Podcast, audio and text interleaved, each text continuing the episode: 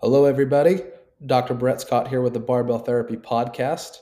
In today's episode, we sit down with Ted Bezemer. Ted invented the Axio training tool, which, if you have ever had shoulder pain or still dealing with a nagging shoulder injury, the Axio trainer is something you should definitely look into getting. So, uh, it's a very simple and effective tool for rehabbing virtually any type of shoulder injury and getting you back into training. So, uh, Ted is a physical therapist that's been doing PT for 27 years. He's a sports clinical specialist, and he's also been a strength coach for nearly 30 years. He is a orthopedic clinical specialist, sports specialist. He is TPI certified, so the Titleist Performance Institute, and also has his certified strength and conditioning specialty certification. I started with the Axio a few months ago because uh, I've sustained a significant shoulder injury. And as simple as it is, the Axio is a pretty hard training tool that takes this little round ball in what looks like a rubber tubing tire, and you basically spin it around. And um, mechanically, there's a lot that has to happen at the shoulder for that to work. So some of you might be familiar with body blades and a lot of banded exercises and stability work the Axio is something that kind of puts all of that in one, where we can start at a fairly simple level of achievement and then improve as we go on and make those exercises harder and harder.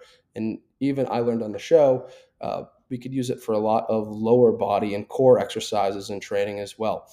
The Axio itself is now being used by multiple many MLB athletes. It's used through the NFL Combine. Um, it's being integrated at physical therapy clinics now and at physical therapy conferences. Um, between CSM, uh, plenty of private practices are using it, including us now. Uh, National Academy of Sports Medicine, uh, the NSCA has taken it on for their technical fitness programming with archery and shooting as well, and is also being used by the Department of Defense now. So, in this episode, we talk all about shoulder mechanics, how the Axio trainer is so effective and why. It's also something super portable you can take to do a complete, you know, hotel workout if you don't have access to any other equipment with these shitty hotel gyms that sometimes you might experience. And um, just a whole host of, of why this simple little tool is so unique, awesome, and effective for something. So, uh, whether you've had a labral tear, biceps tendonitis, rotator cuff tendonitis, rotator cuff tears. Uh, I forget if I mentioned impingement syndrome already, but um, plenty of different things that go on where this thing will make you stronger, more stable, more mobile, more robust, and more resilient. So, uh, if you haven't seen this thing, check out their Instagram as well for seeing how how you can utilize this thing, or go to their website, which I believe is axiotraining.com. Now, this podcast is brought to you by Architect Fitness and Barbell Therapy. Right now, we are running a special through the end of March. If you're an active adult or athlete that wants individualized programming that meets your goals, needs, wants, limitations, injuries, etc., we can completely do that for you, whether it be in person, remote, or hybrid of those two. So, right now, if you sign up, you get your first month completely free, and that ends at the end of March.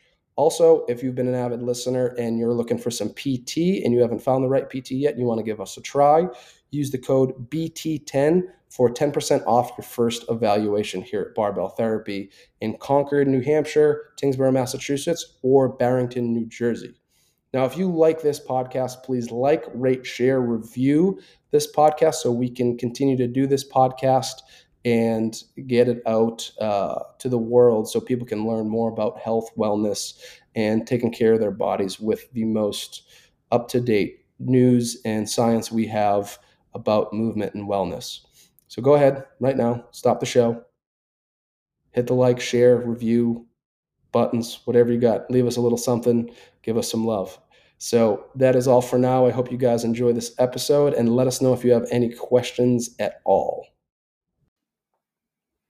All right, guys, welcome back. Today with me, Ted Bezemer uh, from Axio Training. So, this is something we just started using in our clinic and in our gym. Uh, I myself have been having uh, some shoulder issues, which I don't even know how they happened. I woke up one day, was fine, and then went to overhead press, and I wasn't fine. So, uh, I've seen Axio, the Axio trainer online over the past couple years, and uh, you see it. You know, these MLB guys are using it now. A lot of pitchers, guys in the NFL are starting to use it. And I, it popped up on my page a few weeks ago, and I was like, you know, uh, we just need to we need to buy one of these things. It'll be a cool additional tool for rehab, for training, for injury prevention type stuff, especially where we're seeing a lot of weightlifters, powerlifters, stuff like that, and everyone could use a stronger rotator cuff. So, um, we we just tagged Ted here in uh, at Axio, and you know we just started chatting and was like, hey, let's get on the podcast. So, Ted, thanks for coming on today. I, hey, my uh, pleasure. I I really appreciate it. So. Uh, for those of you that don't know what the Axio trainer is, it is this little circular. We have the green one, so it's this little green circular trainer, and it's got a little metal ball in it, and you hold a handle in the middle, and you basically it looks very simple, and um, when you when you start to use it, you got to get it, got to get the ball moving, but you're the one creating the force, so um, it's something that requires quite a great bit of shoulder stabilization, neuromuscular activation, and coordination um, and core control and everything else to keep yourself in one place and not let this thing ruin you. And uh, for me, right off the bat, you know, and and you see it and you get it a lot. And on the rehab side of things, is you go do your banded external rotations, internal rotations. Um, some, you know, the body blade is kind of the old school uh, thing where you're kind of shuffling that around back and forth, kind mm-hmm. of punching forward, back, side to side, what have you and uh, this is just a completely different tool. It's it's really upped my rehab with my shoulder, and uh, it's only been a few weeks, and I went from staggering about maybe fifty percent of like shoulder range of motion that wasn't painful to I'm at about like ninety five now. So just the last little bit, but I've also fallen off the wagon a little bit with some of my travel and stuff for work too. But how did you get started with this, Ted? What what made you uh, I want to know how you figured out how to make this thing and, and how many renditions it took. But um, what inspired this for you? Uh, well, you know, basically a pretty bad injury, to be honest with you. So uh, I uh, injured myself playing hockey, um, dislocated my shoulder, tore my rotator cuff and uh, labrum. Uh, I was fortunate I got it back in pretty quickly, so like no neurological damage. And I was in my facility the next day, and I was like, all right, don't dislocate again. Let's see if I can kind of build this thing up. I wanted to get back into some resistance training and obviously want to get strong and uh, wanted to get back to throwing a football and baseball with my son and stuff like that. And, and of course, return to hockey.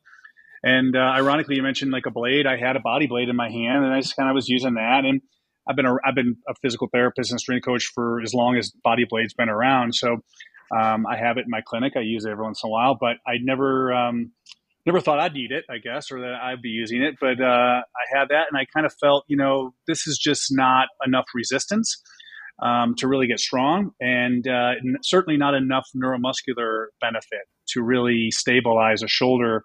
Um, of the most mobile joint in the body, basically, right? Uh, for high level function and performance. And so I wanted something that was going to be kind of uh, a lot more uh, strenuous and much more challenging to control and, and manage. And that's when I came up with the idea of using a rotational resistance. Um, one, because the shoulder is such a shallow joint, you know, looks like a basketball in a pie pan. So if I could get 360 degrees of force around that joint, I could get every rotator cuff muscle to work, um, not just co-contracting, but really more importantly, to have ideal shoulder function, we need the muscles to kind of play more like an orchestra, and they need to coordinate their tension to centralize that humeral head, especially with high level, you know, movement and, and, and high velocity movements and things like that. So, um, so quite a few renditions. Um, boy, uh, I can't even think of how many times I've, how many different things I, I used to try to make it. Um, and eventually I figured it out um, after quite a lot of failures, and uh, and it saved me from a major you know Bankart repair, and and uh, I've also separated my shoulder many times. I tend to hit people with the shoulder when I play hockey, so um, survive that. And honestly, like I've control football over 40 yards and no problem at all, and I can I'm not limited at all, and so it worked great. And then uh, I really wasn't going to make it and manufacture it. I just had prototypes, and I had people in my facility who'd be like, "Hey, Ted, can I use your thing?" didn't have a name and they'd pick it up and they'd be spinning it and they'd be doing like two-handed stuff and squatting and going overhead with it and And ironically, many of these people were even just kind of fitness enthusiasts. They weren't even high level athletes. And they were like, this is awesome. I love it. You know, I can feel it in my core.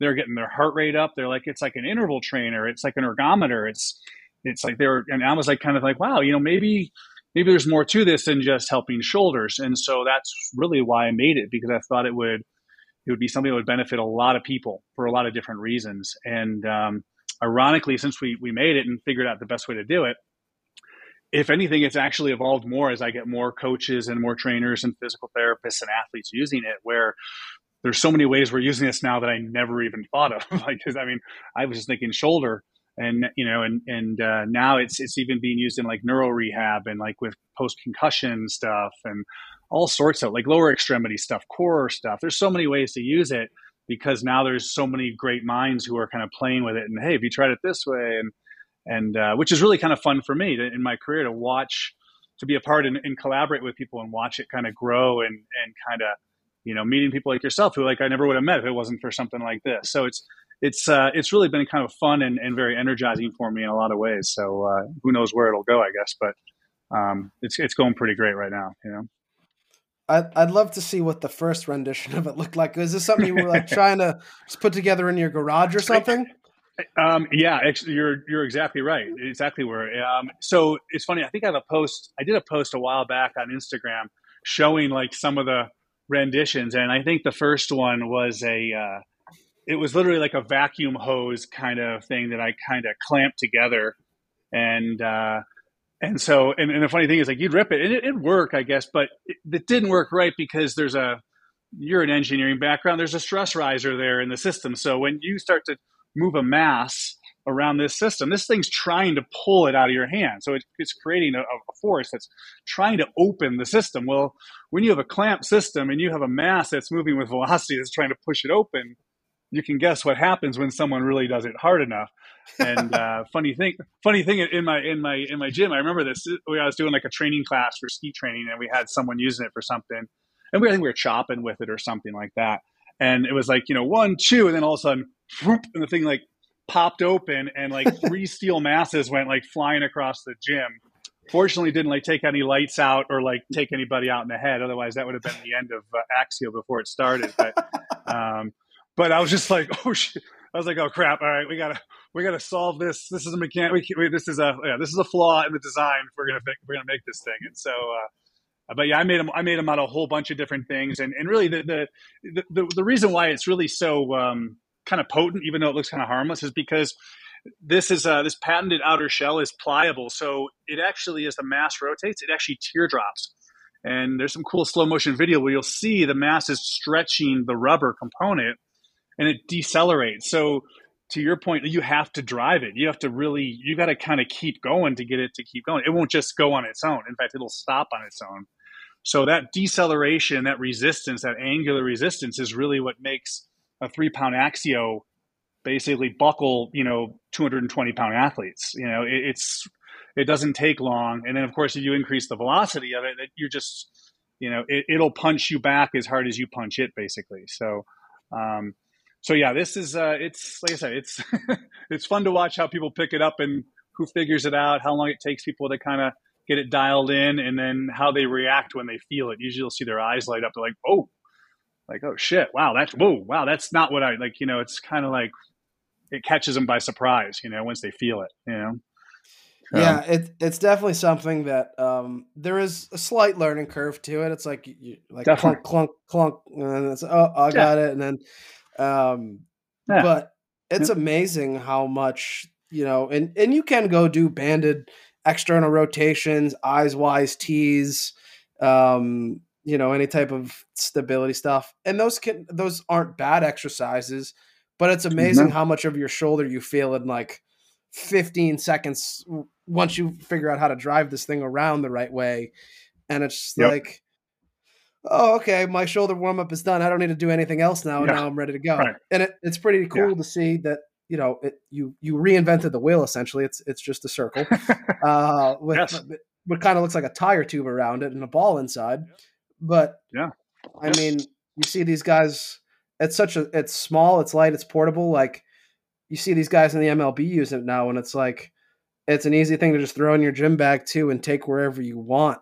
Um, and so I might have to buy my own personal one because everyone likes it in the gym so much now. And um, interesting, you said though. Another cool point was you said uh, before this was uh, you never intended it for it to be a rehab tool. Uh, and right. for me, when I first bought it, I was like, I was looking to use it for rehab. Um, sure. But as soon as I bought it and started using it, I was like, yeah, no, this isn't going to be for everyone in rehab, especially right away. But sure. um, so so what what was your your viewpoint on that, and and where you're trying to go with this thing? Yeah, so uh, so you're exactly right. Um, I didn't want to. Ma- I did not want to make a rehab tool. I I was injured, but I but I didn't want to be rehabbing. I wanted to be training. I wanted to get back to high level function and things like that. And and uh, you know, I've, I've, been I've been a, a, PT for a long time and a strength coach for a long time as well. And I kind of always felt like, you know, if you're we're doing this, we're doing these little band exercises, or we're doing a body blade or something like that, or we're doing isometrics, or now we're in rehab, and then now okay, now we're out of rehab. Now you can do.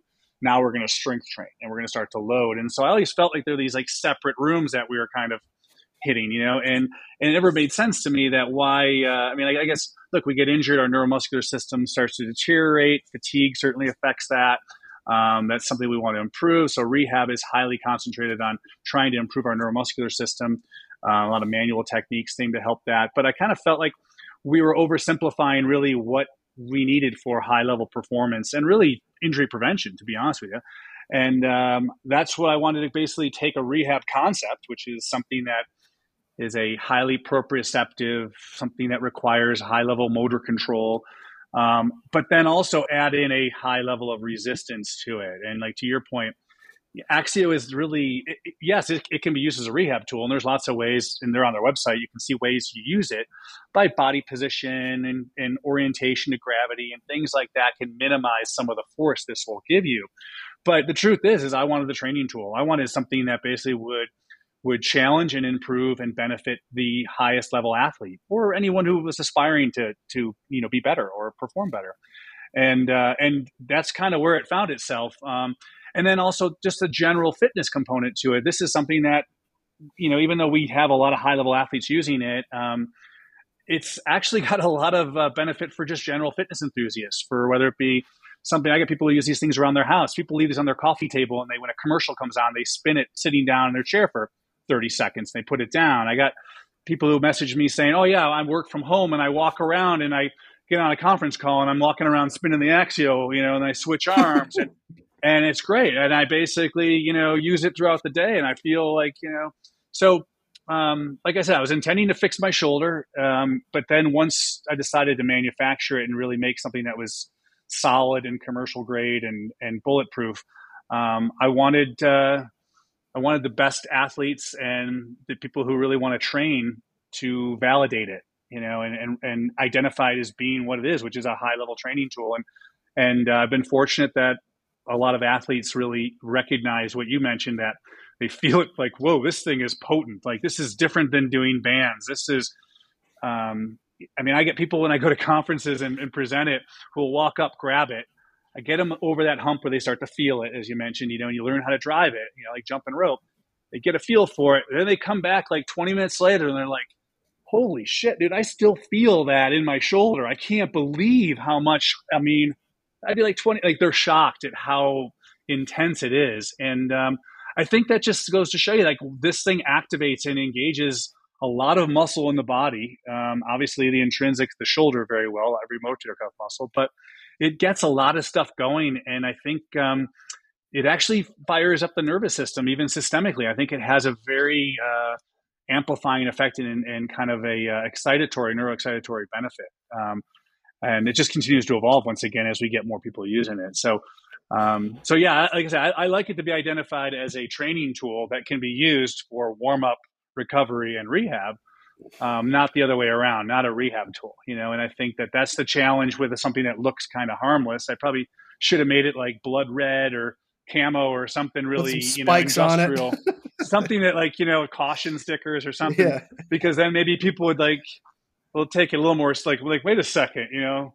Yeah. Because um, if anything, they they're surprised when if they can't do it right away. Because like I said, it looks like it's gonna be easy, and then when you can't get it right away, you're like, what the? Was there some kind of trick to this? You know, yeah. and either they chuck it, they chuck it and get rid of it, or they don't put it down until they get it. It's like one of the two, you know. Yeah, depends on the psychology of the person. What What's really cool about it, from and this is from a nerdy, you know, PT standpoint, but you think of you know more higher level rehab, especially with throwers, overhead athletes, what have you, when you're doing what we call perturbation. So basically, put your arm out in a, in a certain position. You're going to hold there, and I'm going to try to slap your arm around and try right. not to move it. Right. So that that's kind of like for a lot of traditional clinics, that's kind of like the end stage of rehab for some people. Right. So that's what we would call, you know, stabilization. You're trying to keep your shoulder stable in one position. What's really cool about the Axio is you you can get a sense of that with your you're creating your own perturbation, then you're you're holding in that place. But then you can start adding in all these different dynamics to it too, where you start moving your, your so you're spinning the the ball around and you're going through different ranges. Like you could recreate throwing motions, overhead motions, put yourself in different mm-hmm. planes.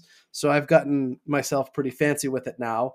Uh, but but I don't really know of any other tool out there like the Axio that can give you all those different stimuluses at once.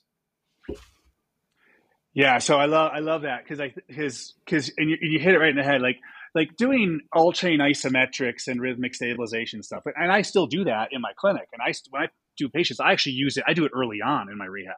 Yeah, I do it very early, and it and and I you know I might lay them down supine whatever. But um, it, so what what occurred to me is that like I feel like when we do those that technique, I think we're um, we're giving it more credit than what it really is like the benefits it really provides. And, and here's what I mean by that is that if I tell someone to hold their arm still, don't let me move you, what they're doing is their nervous system is now just bracing. So it's just a static hold. There's really not a lot of mo. It's just a brace. And don't let me move you. Don't. Whereas um, uh, Axio, you have to actually drive it. You have to kind of. It's like painting with a brush. You have to really coordinate force to be able to keep it moving and and work the gas and the brakes versus just bear down and you know lock them up. And the truth is like bearing down and locking up is not the same thing as movement. And you know it'd be like the argument of like well what's a great stability exercise? Oh well a plank is a great stability exercise. I would say actually a plank's a good strength exercise. I don't think there's a lot of stability to a plank at all. I think that it's basically static. You're not moving. You're not having to control force. Um, and i think there's different degrees of stability right that you get from you know i guess holding a baseball versus throwing a baseball or or you know doing a leg extension versus doing a, uh, a lateral rotational lunge or something like that you know? So um, i think where axio really shines is that component of basically not teaching people to brace but teaching people to coordinate their their force and coordinate tension the best. And i think um, where I, I think i see it the most is and i think every coach has probably seen this with their athletes is that you might get really strong people who can move a lot of weight. They can deadlift a lot, and and don't get me wrong, I'm big into strength training, but uh, but they don't move well. They don't coordinate their force well. They don't sense and uh, anticipate and move well. And true, truthfully, the best athletes and the least injured athletes have that ability. Um, they anticipate well, and, and the better our sensory motor system is, um, not only the better can we coordinate for us, but the better we actually anticipate what's happening around us. The better we we sponge our environment, and uh, and that's what separates the best athletes from the strongest athletes. To be to be honest, I think the you know strength is a great metric to have, but you know when that bucket's pretty full, you know, working on filling the last little eighth of that bucket isn't going to get you much return when it comes to dodging a tackle on the football field, throwing a football, throwing a baseball, reacting uh, you know, in anything that requires a little bit more of a, of a modulation of force, you know. Um, I think the best athletes have the best, you know, brakes. To be honest with you, they're able to, to kind of decelerate, accelerate the best. Um, yeah. And like I said, that's what this kind of does, you know. Um, and then, of course, 360 degrees is hard to reproduce when you're pushing on someone's arm. So as I'm rotating this around, that mass is constantly moving around the system. So the force is always changing. It's it's variable. It's not predictable like manual techniques or a blade. Um, it's not at 90 degrees to the lever arm. It's it's constantly changing. And i say when you get into the heavier ones it, it literally is trying to pull your arm away from your body. It's really quite uh, dynamic you know? I'll send you a 720 for sure to play with. Yeah. It's um Well, it like scientifically too, we know about motor control is so there's these different phases mm-hmm. to motor control for those of you that don't know. But um, the first one would be just stabilization, um, rhythmic stabilization. So you're you're staying in one mm-hmm. place. Mm-hmm. Um, but then we get into this dynamic stabilization later on, and that's really kind of where we see, you know, rehab really does transfer into strength training. Because um, now we're talking about, you know, this can lead you right into doing snatch, snatches, jerks, um, any type of overhead movement, throwing a baseball. That is that dynamic stabilization where, yeah, you need to know how to hit the brakes.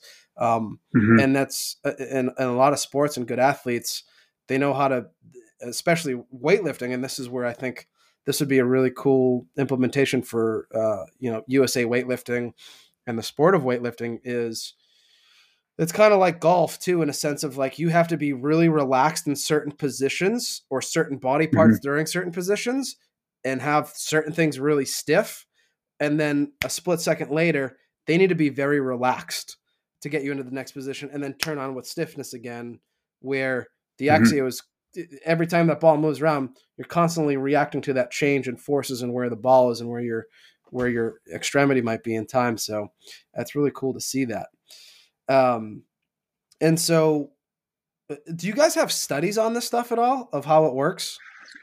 um, Working on we it? don't. We we well. Well, to be honest, I mean, I know I know what it does scientifically, the physics of it. Um, we haven't done any uh, like EMG and stuff like that. We almost did early on um, with uh, University of Utah and stuff like that, and I and I almost revisited it again. But the truth is, those types of studies are really you know, EMG is not a great way to measure the efficacy of something. It really isn't. And and uh, like I said, unless there's like aberrant, you know, neural pathways or something like that, maybe it'd show it. But I, I mean, I could basically have like, you know, I have the EMG chart. I could put on the white lab coat, point to like, look at the signals here and look what this does. But the truth is, is I think it's really a waste of money and resources. It doesn't. Um, I don't think it really carries over to that. I think the um, well, one of the, one of the guys who uh, who really helped me get it into Major League Baseball is a guy named Stephen Thomas, uh, Dr. Stephen Thomas. He's a PhD. He's an athletic trainer.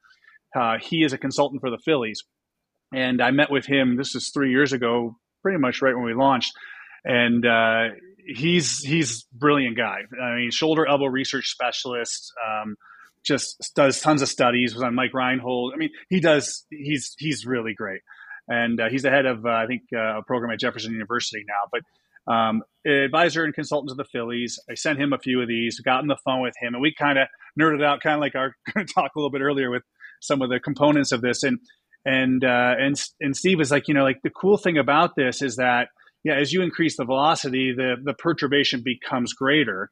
And then if you have multiple masses, each mass has its own force vector, and so it's you really have to now it's like juggling you got to coordinate this. And so um, i think the challenge behind like determining efficacy of some of these things is is the metric. What's the metric for measuring the neuromuscular system? I would say like it's easy to we got lots of strength metrics. Strength metrics are easy. Like you know what do you bench? What do you squat? What do you deadlift? What do you clean? You know like we can look at these things and we can now start looking at, at force plates and things like that which is great um, and do some 3d stuff. But um, you know the metric for neuro, the neuromuscular system is kind of an interesting one. Like what is it that we're looking for?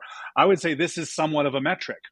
If i have an athlete you know who tests strong and in, in, in their you know the strength metrics are good and they're like you know clunking this thing around or they're falling over on one leg when they're spinning it versus the other leg they're not there's a disconnect in the system. There's a there's a wiring issue there that we can make better um, and uh, here's here's a perfect example of this, and I, I wish I would have gotten video on this.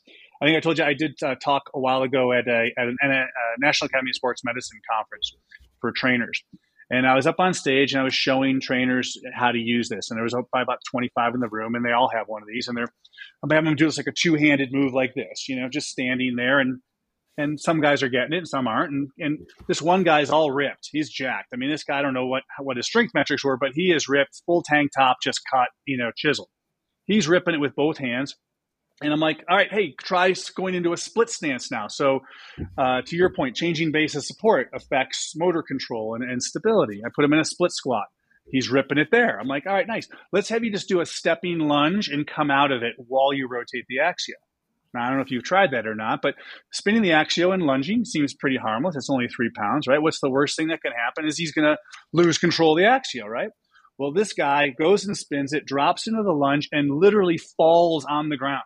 He literally buckles, goes into valgus, collapses, axio hits the floor, and then he's like kind of pulls himself up. And by that time, he probably looks up and sees me pointing at him on stage because I'm like, holy shit, that guy just totally control alt deleted like right in front of me. He just blipped, went down, and he got up and he's like rubbing the floor with his foot because he was he thought he stepped on like an outlet, like a plug or something, or a soft spot in the carpet.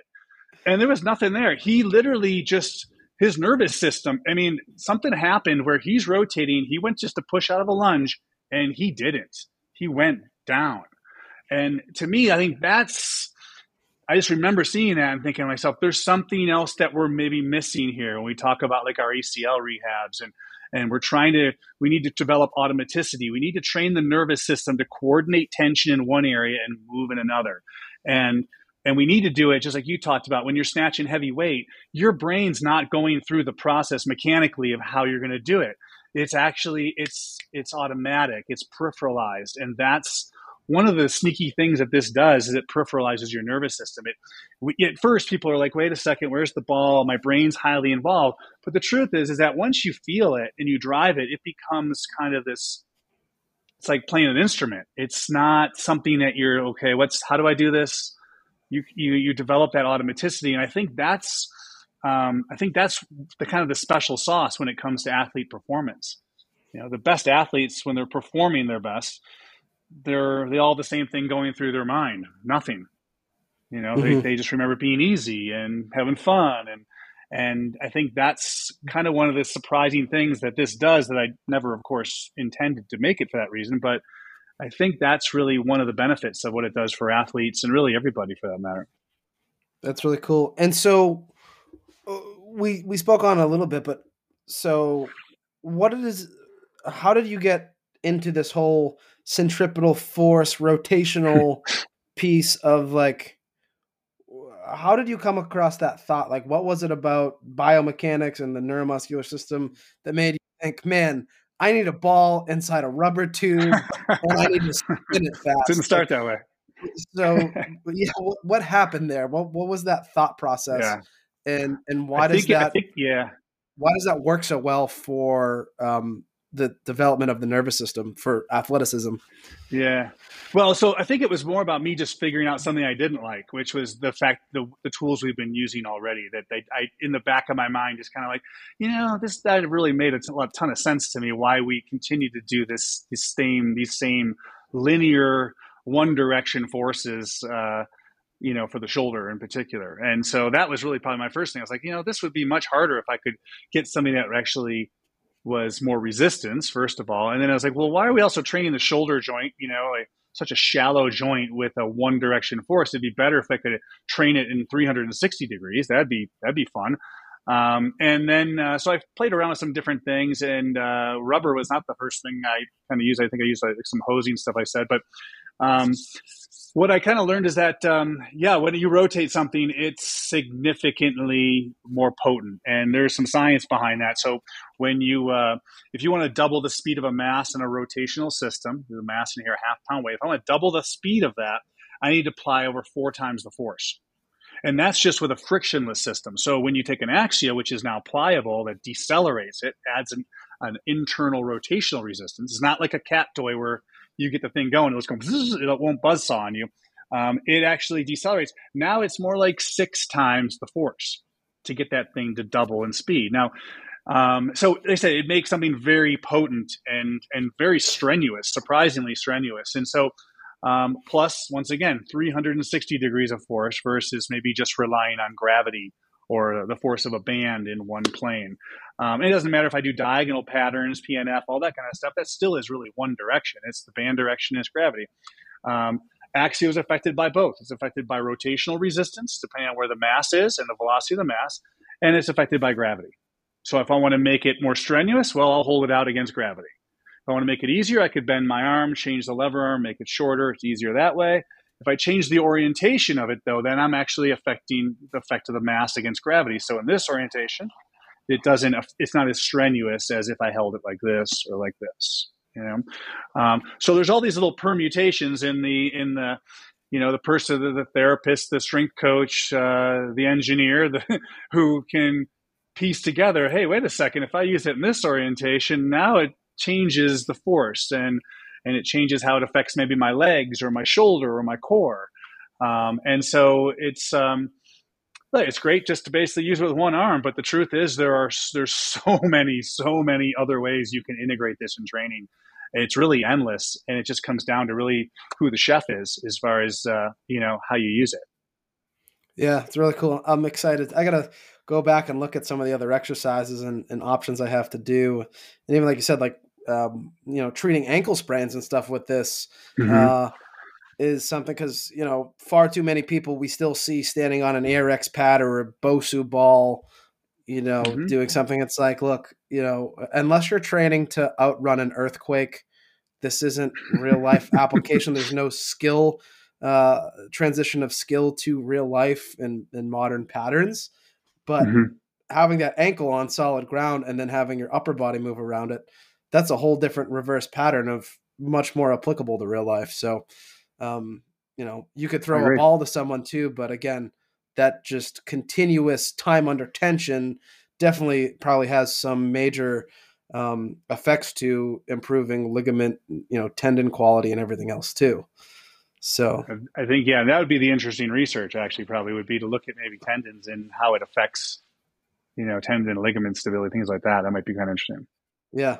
Even looking at, and I don't know how well you could test it, right? Because it's like there's the warm up effect and everything too. But yeah, mm-hmm. we see so many like gymnasts, everything else, super mobile people that have a lot of, um, you know, passive range of motion, but actively have no idea to tap into uh, sometimes a fair amount of that. And then to see what happens if you gave them one of these things had them start, you know, messing around in, in, kind of their strike zone of their neutral range to getting them mm-hmm. towards those end ranges and then see what a post test mm-hmm. looks like. That would even be interesting. So, okay, now now we have active motor control in these these ranges. That would even be a, a probably pretty simple study to look at. I, I, like that. I think that's actually, I think that's really insightful. I like that because, um, like with our baseball players, for example, everyone's trying to create more lag, you know, weighted balls. They're trying to create more more end range ER, throw harder, and things like that. And so, um, so one of the ways that we use the Axio is is actually putting them in full end range ER, and I'll long I'll do a long axis move. I don't. Most people think it needs to look like a throwing motion, they need to be at 90 90 for some reason. But the truth is, that's not really the best way to train the shoulder. If I put them out here in ER and supination, I can rotate an Axio here, and I can get them to uh, to own so so the, the expression you, you, nailed it is that you, you basically are getting someone to own their range. You're you're imprinting their range. And i think the way you imprint it you know i think like the frc stuff has helped with this a lot. Um, you know you're owning you're you're actively holding in the end range which is great but it's it's better to dynamically load in the end range. It's better to develop the motor control and coordination at the end range not just you know, I think I saw a video once of like one guy just doing someone against a wall and he has them at basically they're at 90 90 and they lift their form off the wall and they hold there. And he's talking about you know, dynamic stability, end range, dynamic stability. And I'm like, I'm sorry, but that's just not dynamic. You're just having to hold. That's just active range of motion, is what that is, and even gravity minimized for that matter. Um, I mean, even if you lay on your stomach and do it, okay, great. There's active range of motion against the force of gravity holding there. I like it. I think it's, it's good. I think it makes people. It's a good place to go. But now, when you put an Axio in someone's hand and you wrote it there, now what you're doing is you're training that end range with a very, you know, uh, nutritious uh, nervous system activation. Um, and I think, like I say, it's just the degrees of stability. You know, you got your plank, you got your active isometric holds in end range, and then you've got an Axio you know, which is like pouring gas on it. Um, and so I think that's really where I'd like to see if, if I see someone who can handle end range ER, the thrower, and they're rotating Axio and they're fully supinating and they're hanging out back there and they can maintain that. Not only are they imprinting to the nervous system that they own that position, um, you're also not going to have any adverse effect on the anterior capsule. Um, you're not going to stretch the anterior capsule, which you might get with some weighted ball throwing and things like that. So it's very safe on the shoulder.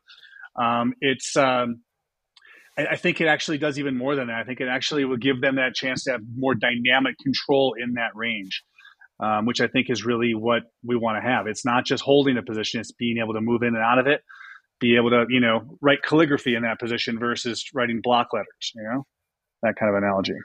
Doing that with a supinated externally rotated grip sounds miserable. I have yet to try that. Although I did start doing it. You'll get it uh, on my belly and prone, and that is Ooh, gnarly. That's evil. Uh, yeah, it is evil. uh, and non-dominant arm too. Go non-dominant. I did. Yeah. I did. That's it's tough. Okay, good. It, it, doesn't look as good as the right side, but it's it's there. it can move. Uh, but yeah, it's it's been it's trainable. Um, yeah, and so as far as injuries go, like there's probably plenty of guys that are back to training, have some of these nagging things that you know have stuck around for a long time. What types of shoulder injuries do you see this thing helping with besides you know maybe all of them? Because the goal is uh, what you're trying to get yeah. back to. Yeah, you know, it's, it's funny because like I had people, like I said, I didn't want to make a rehab tool, and it's like I said, it's not a rehab tool, but I have physical therapists that reach me who are like interested in it. So I eventually finally put together videos and exercises, and I have a rehab page on there and ways that progressions and regressions of how you might use it with shoulders, ankles, knees, core, you know, back stuff, just to show some people some examples of how they can integrate it with quite often things that they might already be doing, to be honest with you. Um, and then so the thought was, well, you need to have a uh, you need to have a rotator cuff protocol, you know. And I'm like, okay, well, I mean, you treat I've treated I don't know how many rotator cuff patients I've treated over the years, but I've treated a lot of rotator cuffs. And the first thing you learn about treating a lot of rotator cuffs is they're never the same, and it's always kind of a little bit different. Everyone's a little different what someone tolerates, and and so I always like felt like you know, well, the last thing I would want to do is give somebody a cookie cutter program and say this is the way you do it. And and because i think it's something that the therapist is really the one who has to determine that. That's where the expertise comes in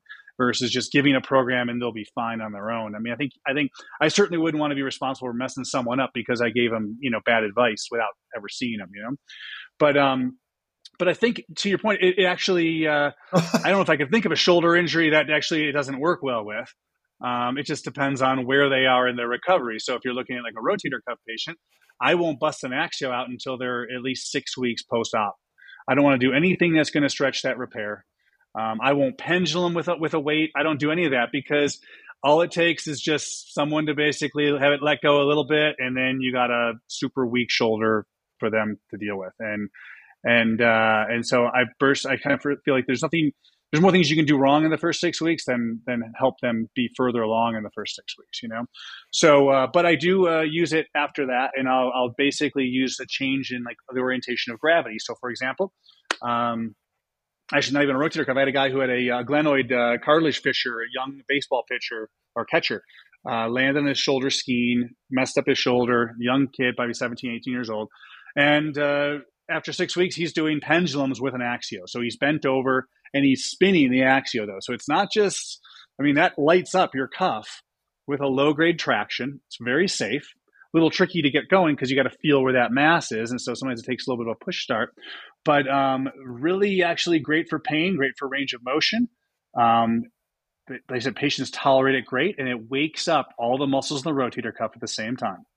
Um, so I like that. Then I might put them in supine on their back. So now I'm having gravity still now gravity's loading you know down my humerus it's not me holding the weight up that's a different move there and i can work on more, more protraction stuff uh, but i still once again don't get the weight of gravity which might make someone start to do all that scapular elevation stuff i don't want to see and then i would progress into like two-handed stuff one-handed stuff and change lever arm and things like that and eventually they'll rotate it you know um, but that would just be like a progression, just picturing it through, and that's all on the website, you know, um, on how like you might just change the orientation of the axio to uh, to progress resistance or uh, or you know neuromuscular challenge.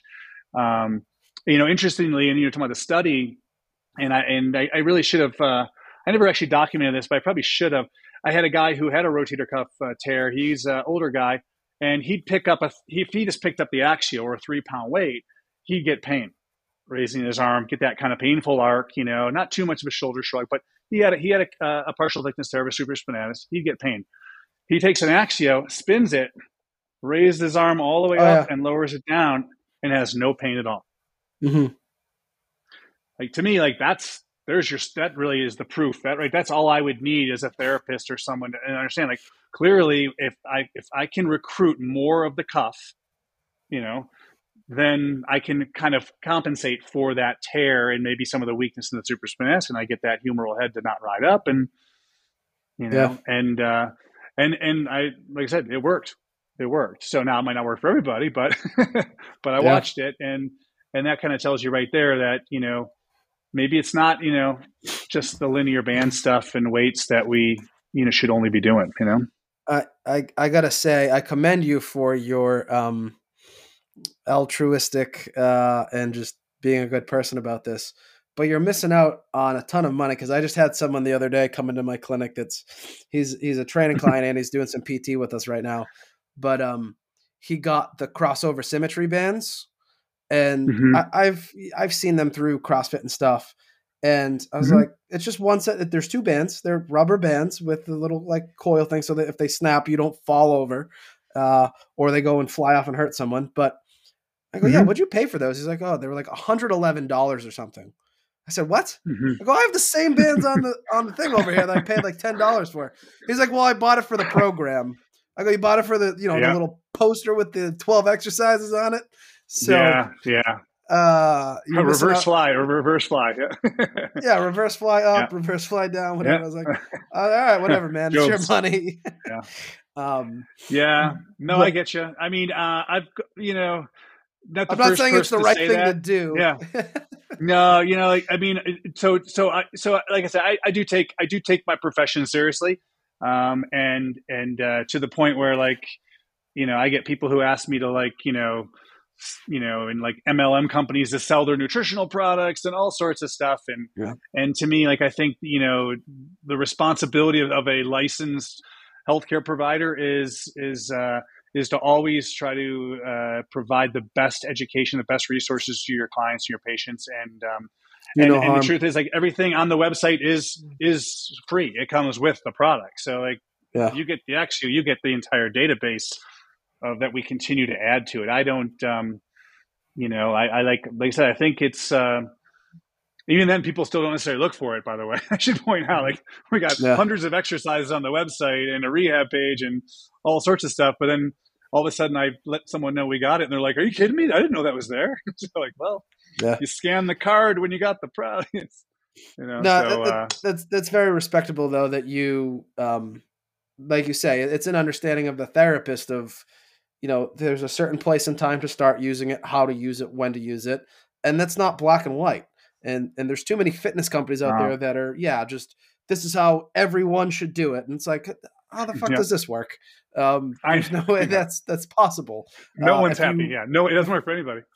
yeah, so it's like okay, so crossover symmetry is going to fix everyone with this one same protocol that everyone's going to do for different, you know, hundred different shoulder injuries. I don't you know, it could probably help, but it might not be the best. So um, I commend you on that. Thanks. Yeah. And so uh, where's this thing going with the NFL and the MLB? Like what what things are are they seeing its, its utility in and are they just doing prevention with it? Are they doing it? What are they doing with it and what are they seeing from the benefits of it? Um, well, so so MLB is uh, is by far our biggest um, I guess, professional sports client. So we probably have every, I think we have every MLB organization now uses these in some capacity. Um, many travel with them, obviously, because they're super small. They can throw 12 in a bag. Um, it's definitely identified in baseball, first and foremost, I think, as a warm up tool by athletes because baseball players are always, they're, they're naturally been kind of fed the idea of arm care and warming up and stuff like that. And so it's a pretty quick, potent way to to warm up uh, the rotator cuff, the shoulder blade muscles, the core, um, kind of amp the nervous system a little bit, excite the nervous system as well.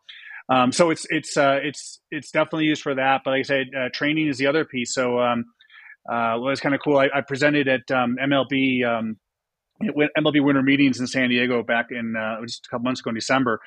Um, to all the every team's athletic trainer, and uh, and it was really kind of fun because now that Axio has been out for a few years, uh, I mean, COVID kind of messed things up a little bit, but uh, I've had teams uh, like the Rockies, for example, have about 25 of these. The Diamondbacks have a bunch of these. The Padres Padres order a bunch before they go on road trips to you know get more for their trips and stuff. So it's kind of cool to see now and meet with the trainers who have been using them and uh, and it's kind of neat because now uh, like the Padres, I was just super psyched about this because the Padres are actually hooking up bands to it, and like so on their website, there's a whole bunch of ways you can hook bands up to create different force vectors, protraction, upward scapular rotation, horizontal abduction. Like I mean, you can keep kind of building these levels to it, and um, and the Padres, I'm like, you guys are hooking bands up to this, right? And the, and one of the he's a PT and strength coach. He's like, he's like, oh yeah, and I'm like, oh, that's awesome.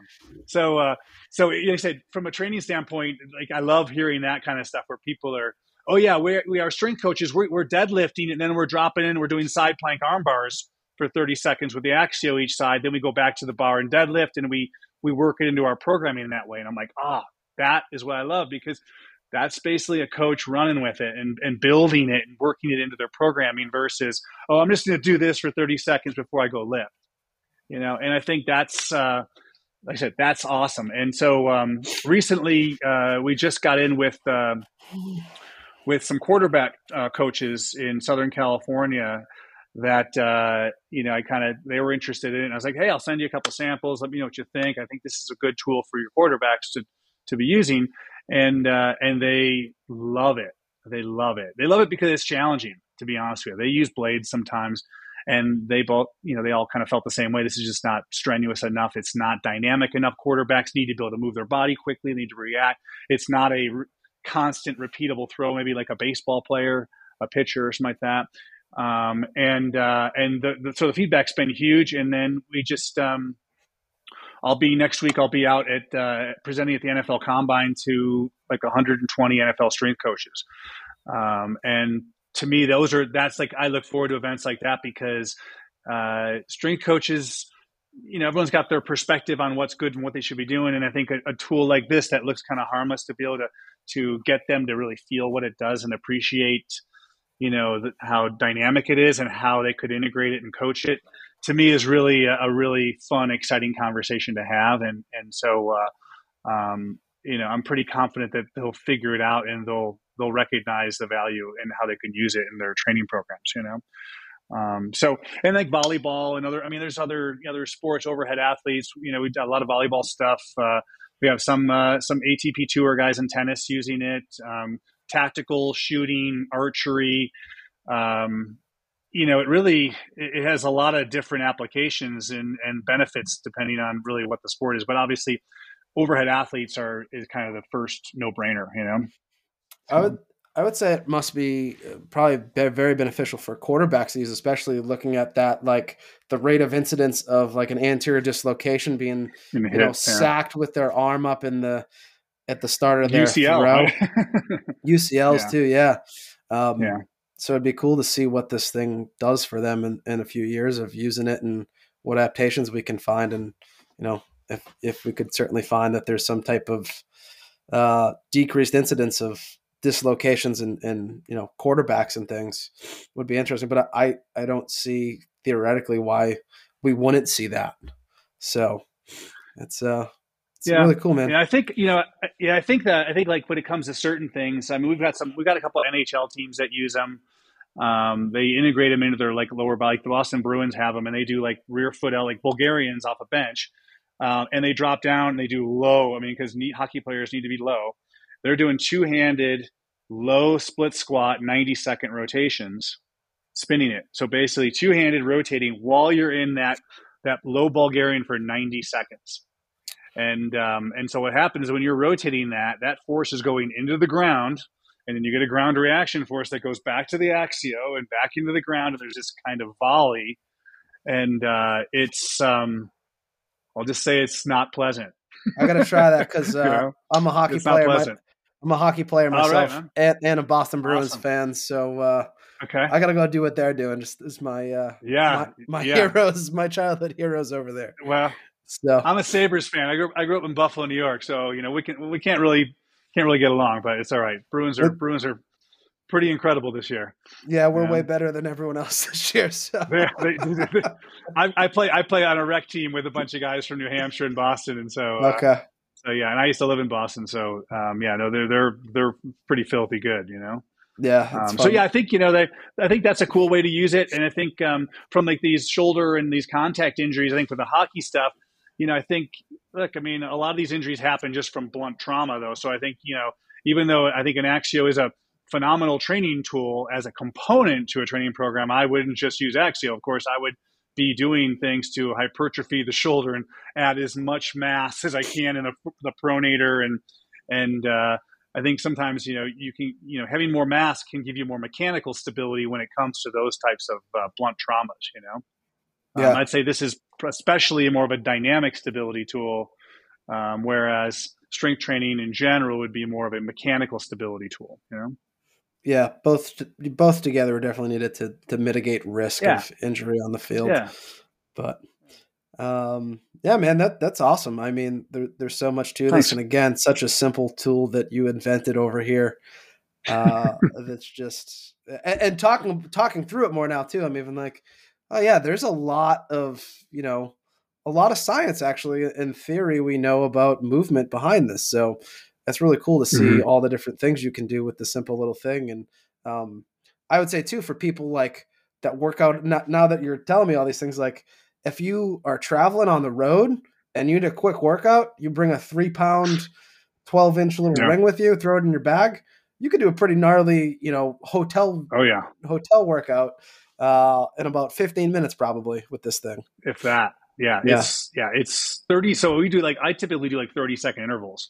Yeah. So I'll I'll base it like parameters off of 30 second intervals. I might be like with a client, I might be okay. Look, um, I want you to hold a split squat. I want you just to do one arm, whatever. And I'll say 30 seconds. If you lose control, just get it going again. The clock's still going, and the goal is can you complete 30 seconds without losing control? Um, now you can also rep it. So you could be like, I'm going to do move it between like you know flexion and abduction or something like that, and I'm going to do eight reps or um, other training stuff that I really like when we're talking about the weight training stuff is um, supersetting.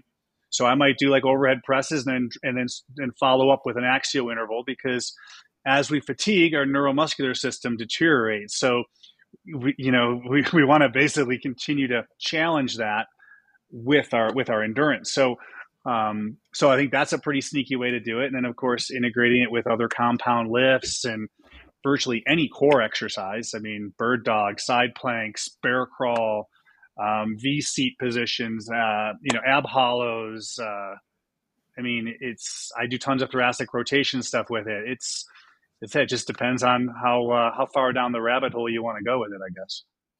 Yeah, uh, I, I do have a question there. So, uh, sure. just my perspective on training and what we're trying to get. So, you know, we don't and it depends on what we're trying to do, what the training effect or stimulus we're going for. But you know, for my guys that are, weightlifters, we're trying. The goal of the sport is lift as much weight overhead as possible, uh, mm-hmm. move it as little as possible, and you get under it. So and range mobility stability. But we need a shitload of shoulder stability, strength.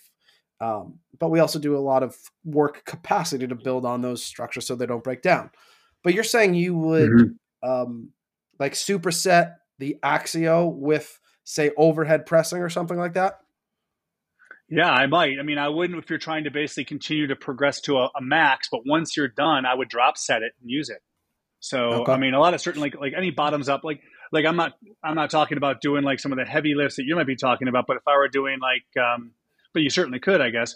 But if I'm doing like a bottoms up kettlebell or something like okay. that, or landmine presses or something like that, mm-hmm. I'll, I'll, basically drop it and and uh, almost kind of ring it out, so to speak, because if you, I guess the argument would be, and you'd see this pretty pretty obvious, whether you know, no matter how I guess how you're doing it, but if someone is fatigued, you're going to see them clunk this thing around a shit ton more than if they're not.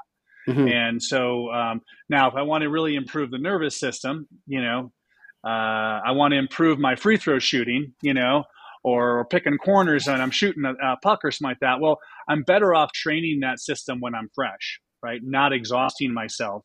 Don't go in the gym and do a shit ton of curls and then start shooting free throws because you're probably going to mess with your form, your technique. You won't actually get that neuromuscular pathway down. So in early stage, I think that's important to probably not do. But I think once you get to a certain point, to you know, there, there might be some benefits to breakthrough plateaus with lifts where you start to integrate more of a neuromuscular challenge um, after a lift, and then now the question would be, and this would be, you know, um, kind of the hypothesis is that if when you go back to that lift the next time you train, is it going to be better? Hmm. or you know, I don't think it would happen right away necessarily. Maybe it would because of maybe some neurofacilitatory benefits. Um, this does in, this does is neuroexcitatory. So when you spin this thing, it's not just warming things up and activating; it's actually getting your nervous system, getting your wiring maybe a little bit more um, ready to pop, so to speak. Um, so like we have done some stuff with uh, a guy who's a power lifter out of uh, Austin, Texas, who he do he'd spin the axio, he'd do like a hip box, spin the axio in a hip box, 10 seconds as fast as he can once because he's good at it, drops it and then goes right under the bar. Huh. Okay. And he said it made him feel more connected with his lift. Now, I mean, this is one of those things where, you know, he's a more experienced lifter than I am. And so the, it's a subjective feeling, but the bottom line is if he, if he feels more connected, there's a better chance he's going to perform better. So, um, so yeah, I would say play around with that, like from a, and see what you think, you know, yeah. Um, you could hypothesize that spinning an axio for 10 to 15 seconds and maybe someone's bat speed, arm speed, club head speed would be higher. Yeah. But you know, we don't vibration wanna, training can do that, you know. We also we probably don't what is like the cutoff there of like when do we cut mm-hmm. into now we're gonna start to see fatigue on those lifts that are right. supersetted there. Is 100%. it 15 seconds? Yep. Is it 30 seconds?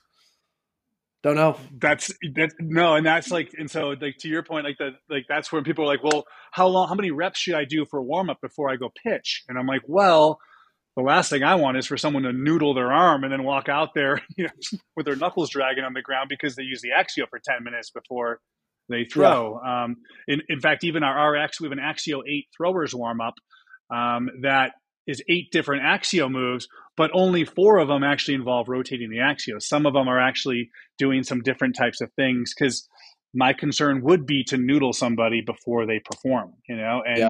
and everyone's different. And so I would say like what what's what works best for you with you know prior to lifting versus someone else. You know, I mean, I think it's it's really up to the athlete to kind of figure out what they like and and go with it. You know. Yeah, for sure, man. Well, um, cool. Anything else you got for us today?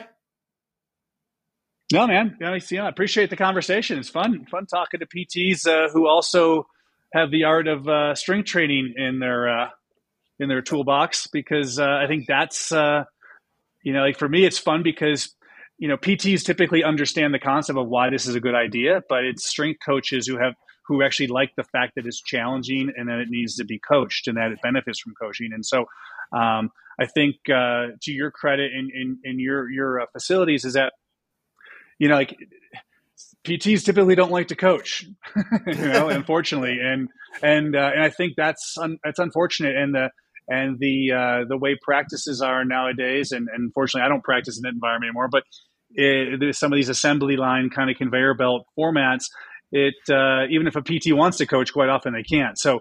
Um, so, like I said, it's more fun for me to to get this in the hands of people who want to coach and who yeah. want to educate because uh, that's why it continues to spread and become more popular, and that's why we have some of the best athletes in the world using it now. So, like I said, it's it's not just a compliment to the product; it's a compliment to everybody who's contributed to to making uh, it better and helping with curriculum development. And um, and, and I'm sure we'll follow up with some conversations. But I welcome, you know, like I said, I love these dialogues, these conversations and stuff because it just it makes it better. It, yeah. it, energizes me as a as a uh, clinician and as a trainer. So I appreciate it. Yeah, no problem. Uh, where can people find you, Ted, if they want to learn more about the Axio, or where can they learn more yeah. about where can they find the Axio? AxioTraining.com or at Axio Training on Instagram, TikTok, Facebook, uh, Twitter, all, all those right. platforms. AxioTraining.com and at Axio Training, A X I O. Cool. Well, that is it for today, everybody. Um, thank you for tuning in and. Uh, Next time we get up uh, Michael Mullen from the Postural Restoration Institute to talk about breathing and um, some postural stuff, performance, and, and, adaptations we see with athletes there. So that'll be another good one for us. But uh, Ted, thank you so much for today. It was a great conversation. Uh, learned a lot, and uh, just just a good chat to to see how much the simple little tool can do for so many people out there. So thank you.